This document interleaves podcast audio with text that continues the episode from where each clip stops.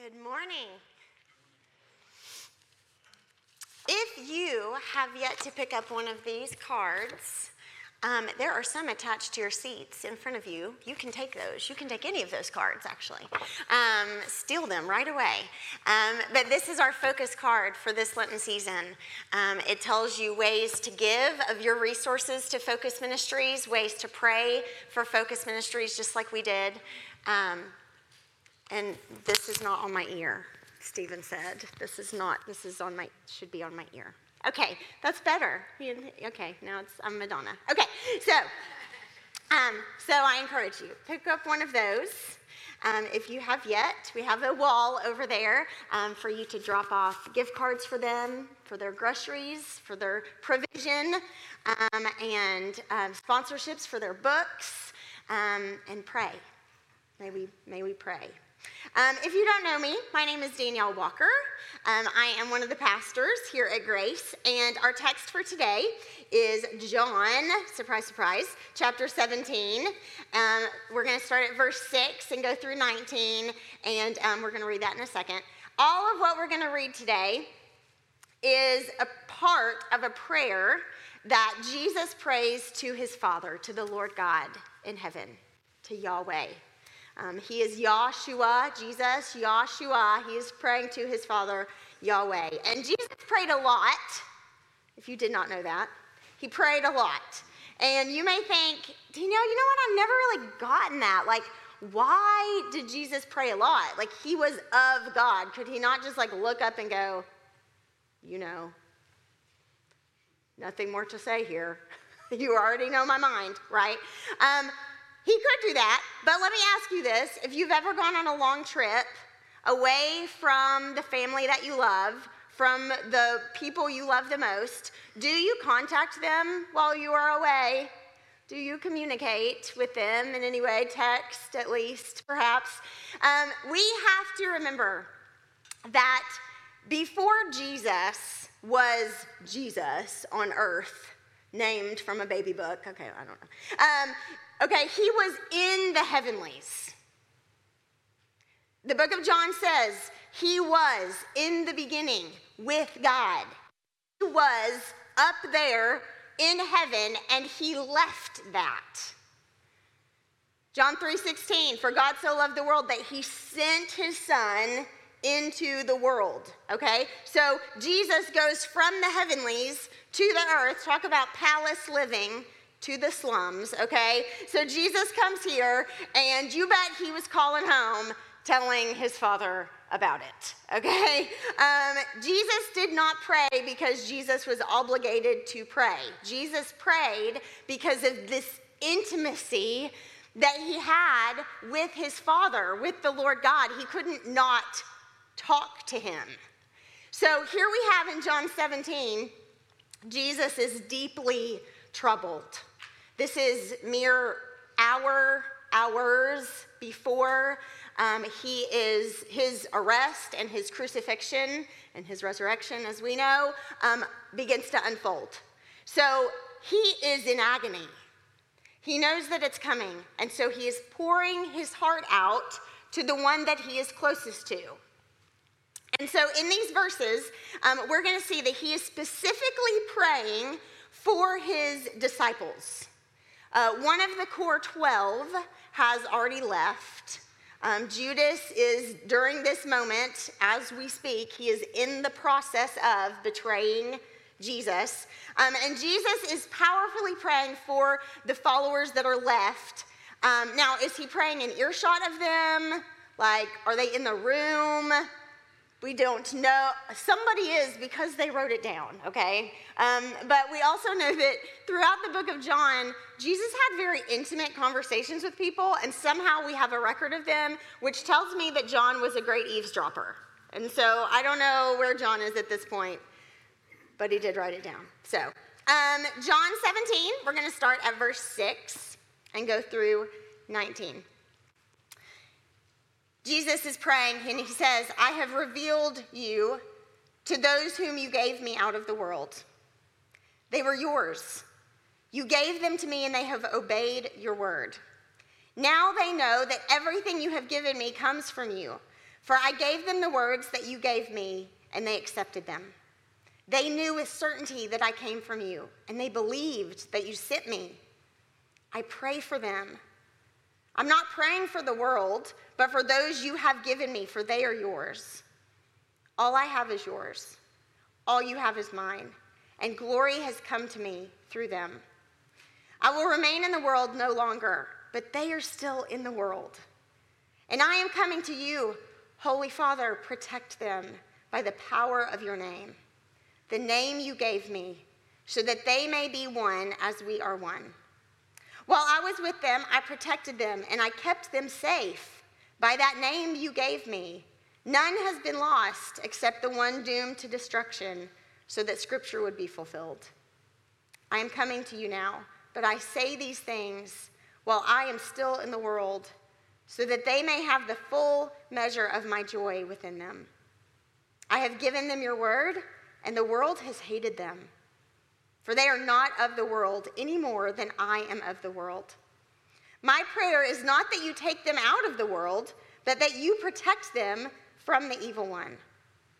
They are not of the world, even as I am not of it. Sanctify them by the truth. Your word is truth. As you sent me into the world, I have sent them into the world. For them I sanctify myself, that they too may be truly sanctified. He keeps praying, which you're going to hear next week. He does end up praying for the world. Spoiler alert, okay? He's not like, I'm not praying for them. He ends up praying for the whole world too, okay? But specifically for his disciples in this moment. Um, now, I don't know how you picture Jesus and his followers, um, but I think that there is a temptation to picture Jesus and his followers. You know, like, they're walking around town, and, like, Jesus is always in the front, and they're always like trailing behind, you know, maybe single file. Um, and there's a halo around Jesus, and he's carrying a lamb or something. And so you have all of these followers of Jesus. That's not what it looked like. That's not the relationship. We have to get over this relationship of like rabbi, teacher, disciple, student down here. Okay, that's not the relationship that Jesus had with the disciples. These are his buddies. These are his, his best, closest friends on this earth. Um, and so he's praying for his friends. You pray for your friends? He's praying for his friends. He's praying, uh, he's praying for these guys that he spent three years with. Almost every day, night and day. Jesus knows that they are about to go through a mess. They, they are about to go through the darkest, literally, days of their life. They don't know that, but he knows that. He said, a chapter earlier, he says, there is a time coming, it's in a few hours, guys, there is a time coming when you all will be scattered. You're, you're gonna, you're gonna leave, and you're gonna have trouble, and there's gonna be this tremendous grief. It's coming, and they're having to live through it in real time. I've said this before. We are so spoiled that we look at Scripture and go, oh, it's good. He's going to be raised from the dead, though, so just you're good. No, like, they're going through it in real time. This is pain. And they don't. They are not going to know what to do. They don't know that there is a better day, okay? We know that. They don't know that at this point. Um, and so in Jesus' agony, he prays. He prays for a few specific things. Um, two that we're going to go over briefly, okay? First, he prays for their protection. He says, uh, protect them from the evil one, Father. He's praying for their physical protection and their mental and spiritual protection. Uh, this scene gives me a, just a bit of what I imagine it is like to send off your child into the real world. Whether they go to college or they're moving to an apartment or they're, you, they're gone. You're the nest, they're flying out of the nest, okay? You have this human that you have raised up for years, that you have poured all of yourself, all of your love into this human, right? And there, there's a day coming when you no longer physically will be with them like you have been. They're, they're going to go and make their own way. Jesus says, while I was with them, I protected them. But now Jesus says, I'm going, I'm leaving. I'm going, I'm returning to heaven, and I'm sending them into the world. I'm not going to be there physically like I have been. Father, he says, protect them. Have you ever prayed that for someone you love? For your child, perhaps. Secondly, he prays for their sanctification, which is a fancy word. Uh, it can also mean consecration, which is another fancy word. But what it really means at the core is to be set apart. He prays that they would be different. He prays that they would be holy. Help make them holy, he prays.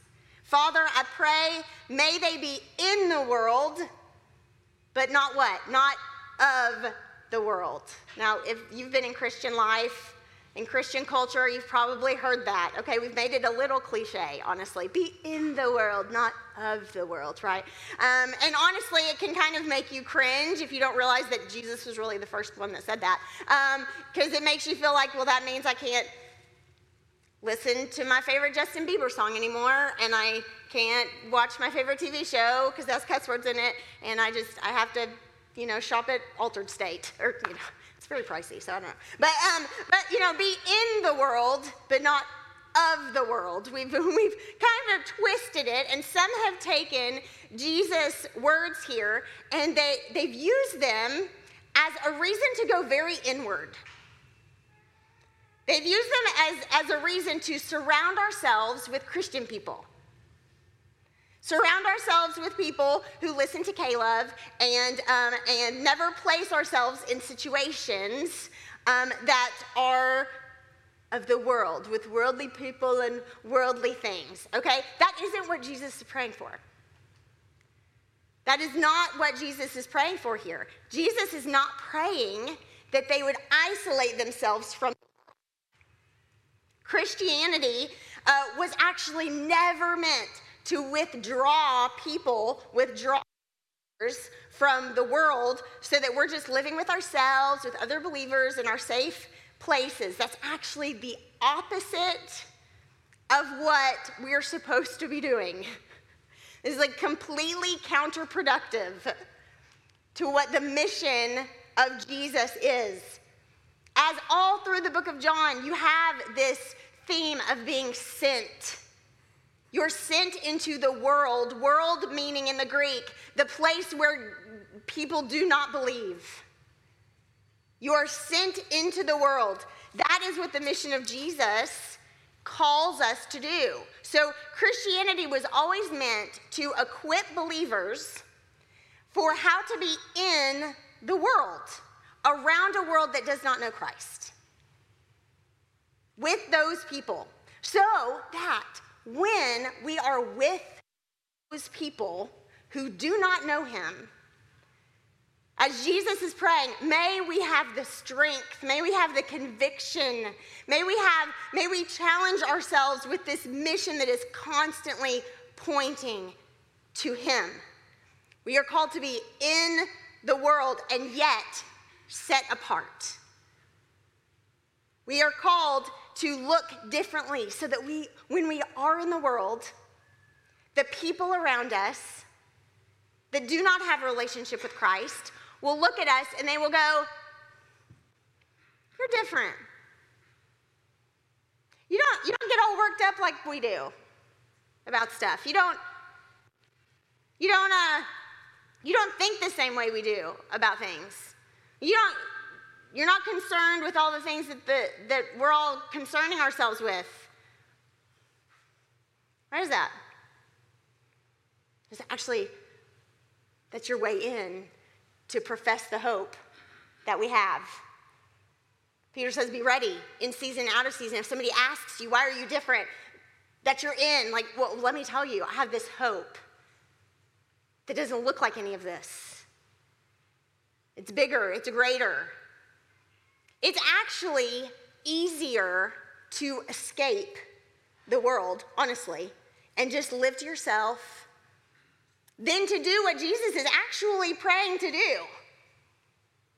This takes a lot of courage to have the strength to be sent into the world and live holy, live trying to be set apart, to be sanctified while you are in it.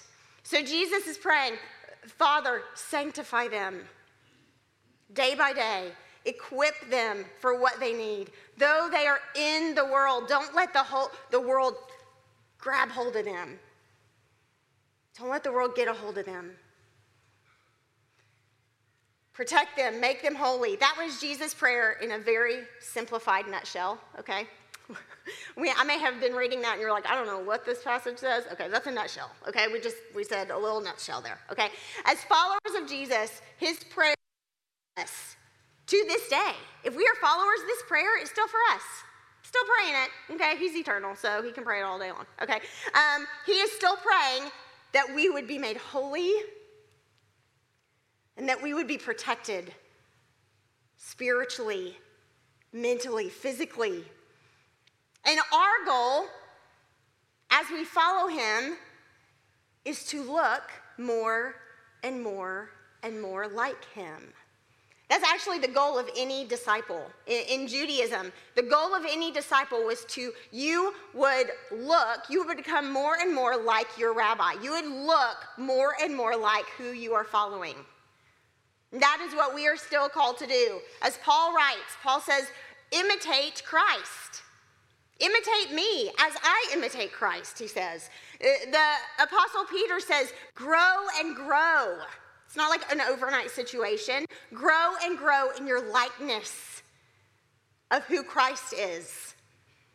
We are to emulate that life that he led, that Jesus led. Now that is like, that is like years and years worth of sermons of how to do that, how to emulate Christ. So, but for this one, as I am up here today, um, it becomes very obvious as we look in this passage what one thing we could do, what one thing we could do to become more in the likeness of Jesus. And that is, we got to pray. We have got to be praying. We got to. Friends, if we want to imitate Christ, the Lord God, Christ, be holy as he is holy. He prayed to the Father. You know, um, statistics of prayer are all over the place, as you can imagine. Um, but the majority of statistics on prayer find that roughly fifty percent of Christians pray with some sort of regularity. About fifty percent. Now, I'm not talking about corporate prayer, okay? I'm not talking about like, Uh, what Laura O'Connor just did up here, how you say the Lord's Prayer on Sundays. Okay, we're at one hundred percent right now if you're paying attention. Okay, we're good. So everybody's in here is the prayer. Okay, that's not what I'm talking about. I'm talking about you and the Lord God personally. You sit with him. You talk to him. You wait. You listen for what his word says. fifty percent-ish. One study said that thirteen percent of those people that say that they pray, they really do it in crisis. Crisis can take you to your knees, can't it? Yes. We know that. thirteen percent. I pray in crisis. That's when I pray. So I want you to think about your own prayer life today. How's it going?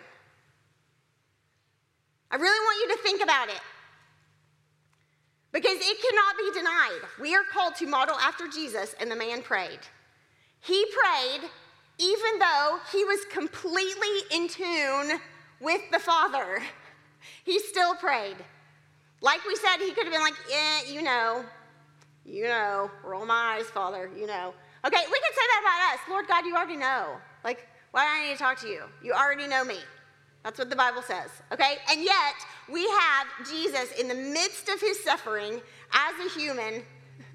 We see him say, I got to talk to him. I got to go away. I got to get away every day. I got to find a place where I can sit. I have got to communicate with the one who is the creator and sustainer of life. So I want you to think about, in whatever way that you find yourself not praying, I want you to think about why. And in those, in those times, in those places when you're not praying, why is that? I mean, just be honest. I'm not going to ask you. It's all in your head. Just think in your head, okay? But be honest with yourself. What keeps you from praying? Um, perhaps you feel like he doesn't really hear you. He doesn't really hear me. Like, it's a nice notion that the creator of everything, the creator of me, hears me, but I'm like just a little ant. Like, I'm like nothing. I'm like a little atom. Like, Adam, get... Um, I'm like this little thing down here, and like he's not, he, he doesn't really care. Um, maybe that's you. Maybe you feel unworthy. Maybe there, maybe there's something in your life. There's a sin in your life. There's a habit. There's a habitual something or something that has happened, and it is a wall. It has created a wall, and you're just, you can't. You can't cross it. It's just, it's an obstacle now. It's really in your head that it's there. It, it can be broken down. It can be broken down. But maybe that's what it is. You're just feeling there's some guilt. There's, there's some unworthiness there. Um, perhaps you really, at the end of the day, feel like, I got this. I don't pray right now, and things are going okay. When crisis happens, I'll, but right now I'm, I'm pretty self-sufficient. Like, everything's all right. So there's this self-sufficiency aspect. Like, I don't really need that. Um, maybe if you if you really faced your feelings, there may be something in there that says, you know what, I don't pray because I'm mad. I'm angry because I did once, and he didn't answer. He didn't answer like I wanted him to. He didn't come through for me. I didn't feel like he came through for me, and I'm I'm angry at him. If that's you, I would say there are there are a ton of Psalms, there are a ton of scriptures in the Bible where the prayer is voicing to God how angry at God he is. And God took it. God can handle that. But there was still a communication there. There was still this prayer saying, do you hear me, God? Like, this is what happened, and you don't seem to be saying anything about it. But there's this communication line there, okay? So say the things. The best prayers are the honest ones. If he already knows what you're thinking, you might as well say it to him. He can handle that, so. Um, perhaps when it comes down to it, there is... There's just something in you that says, you know what? I don't, I don't really pray because I don't really think it matters. Like, I don't really think that it, it works. Like, it makes a difference. And just, just be honest. I mean, you, you might say, I just, I just don't really think. God is going to do what God's going to do. Okay, Danielle? He's going to do what he's going to do. Like, who am I? The world, our, our flesh, the world wants to convince us that that's true. You know, it's too, it's too supernatural, that praying. It's like, mm, it's getting too supernatural for me. Like, you're telling me I can just speak in the name of Jesus to this creator of all things, and like, he actually hears me, like, he answers you. Okay, all right, yeah, that that's sweet, that's... Makes you feel good, okay? If that's you, I'll tell you what.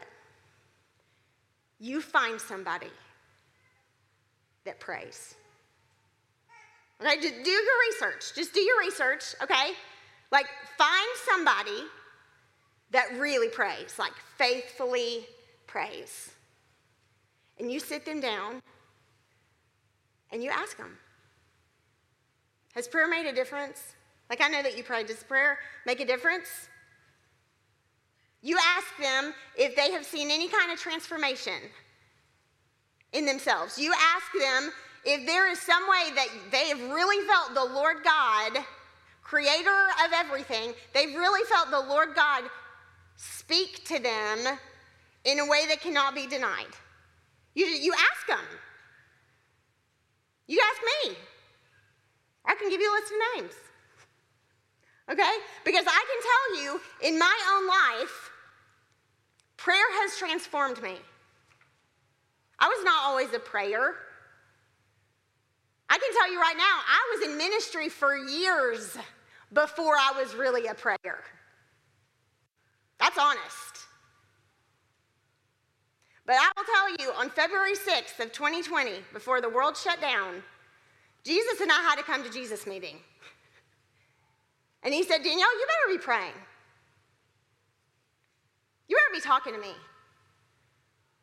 I want you to do it in the morning. I want you to do it at night. I want you to do it without ceasing. I want you to do it all the time. And then you tell me if it doesn't work. And so I did. I'm a different person today. I don't know how. I don't know who I would be if I hadn't started that two years ago. I don't know. God knows if I'd gone down this path. But I am a new person. I'm a new mom. I'm a new wife. I'm a new minister. I am being made new. I am very imperfect. I, my dying day will be a great, great sinner, as Bailey reminded us. But I am being made new, and I feel that. I feel that in me. I have fallen more in love with him. I can't, I can't not. I can't not. He's, he's more a part of me than anything, than anyone. If you ask anybody on our prayer teams, I'll give you their names. Katie Daly's right there. She didn't know I was going to say that. But Katie Daly, she is, if you find, Laura Brownlee's over there. Okay, you got, you got, we got some prayer warriors in this building, people. And if you sat them down and you said, does prayer make a difference? They know it because they've experienced it. Because they've tried it. Is it C S Lewis that said, Christianity has not been found easy and wanting. Christianity has been found difficult and left untried. Anybody that has tried to pray faithfully, they know it. They've tasted it. They've had that experience. Now, you may say, oh, Danielle, I get it. Okay, I get it. I should be praying, but I'm going to be honest. I don't like it.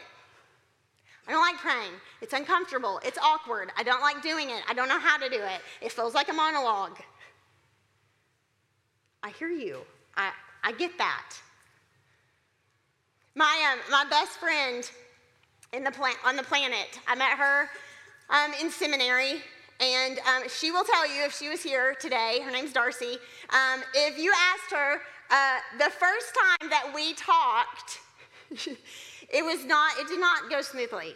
It was, it was awkward. The conversation did not flow well. Um, she told me afterwards, she was like, I thought you were like such a total nerd, and I thought our conversation was done. Like, there's, we have nothing in common here. yeah. um, But she's a nerd. She just didn't know it. Um, so, but I've been her best friend for seventeen years now. seventeen years. It didn't start out super, uh, oh, you're my best friend. I just met you. It feels like we've been best friends forever. No, it didn't start out like that, people. Most relationships don't, okay? Prayer is practice. Relationships take practice. Anything worth anything in the world takes practice. You got the Lord God speaking his word to you, saying, I care, I'm listening, I'm here. You just gotta, you gotta come this way. You gotta call out to me. And he is ready for that. But it, it takes practice on our part. It's not gonna feel great. But you come to me in seventeen years, if you start doing it today, come to me in less than seventeen years and say, okay, I, I've tasted it now. I, I know what prayer does. It, it's transforming me. I can feel it. You got to put yourself out there. Jesus is the friend of friends. There is not a disciple hierarchy relationship there. Follow me, people. Come, followers. That is not Jesus' relationship with them, and it's not his relationship with us. He is the friend of friends. Like, I know I'm not there physically, guys, but I am here. The spirit of him is all over. We've got to put ourselves out there because you, he calls you worthy to speak to him. He wants that from you. From Genesis three and before, we see him wanting to walk with the people that he created. He is not a God that changes. He is still that God that wants to walk with you. He's like that father of the prodigal son that went away, and he has his arms open like, I'm, I'm ready. I am here with my arms open. I'm not going to close them. Let's pray together. Lord God, we don't we don't know how to pray. You know what? The disciples were really honest about that with you. With your son, they were like, Jesus, we don't know how to pray. Teach us to pray. We don't know what we're doing. And Jesus did. Jesus gave them a prayer to start that conversation. We still have that prayer. Our Father who art in heaven, we have that prayer. Lord God, we have we have your word. We have any any word in your book, Lord God, we can open up and we can pray it. We can pray Psalm ninety-one. We can pray Psalm twenty-seven. We can pray Philippians four. We can pray any anything in this book. We can pray to you to start the conversation. Lord God, one of your promises is that when we call on you, you will answer us. And we have twisted it in this world to, to make us think that suddenly you're going to appear with an angel and you're going to tell us all of these things, and that's that's the way our world sees it. But Lord God, you speak to the to the depths of us.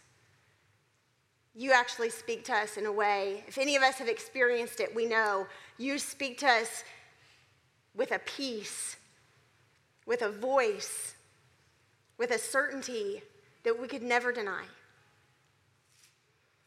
Lord God, may we be people that are praying.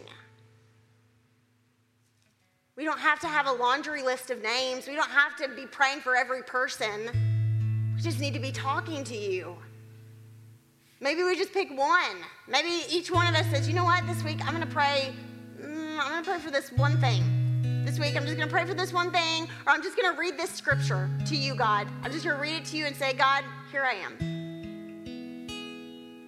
Lord God, I pray, may you meet us where each of us is at. You know us completely. You knit us together in our mother's womb. You search us. You know our hearts. Every, every tear we have cried, your word says that you keep it in a bottle. I don't know if that's literal, but it's a beautiful point that you, you, you know everything. You know that we need you. May we know that we need you. May we reach out to you. May we reach out to a friend that we know prays. And may we say, hey, how do you do that? How can I do that better? We love you. You're the God that frees us.